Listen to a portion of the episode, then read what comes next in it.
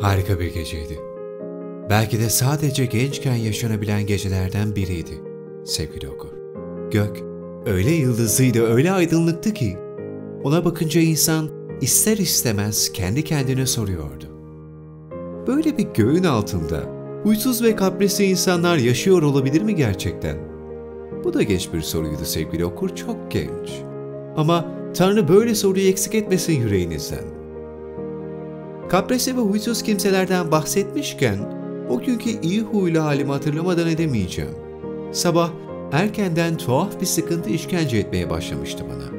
Birden tek başıma olduğumu, herkesin ortalıktan kaybolmuş ve beni terk etmiş olduğunu fark etmiştim. Evet de, haklı olarak sorulabilir. Kimmiş bu herkes?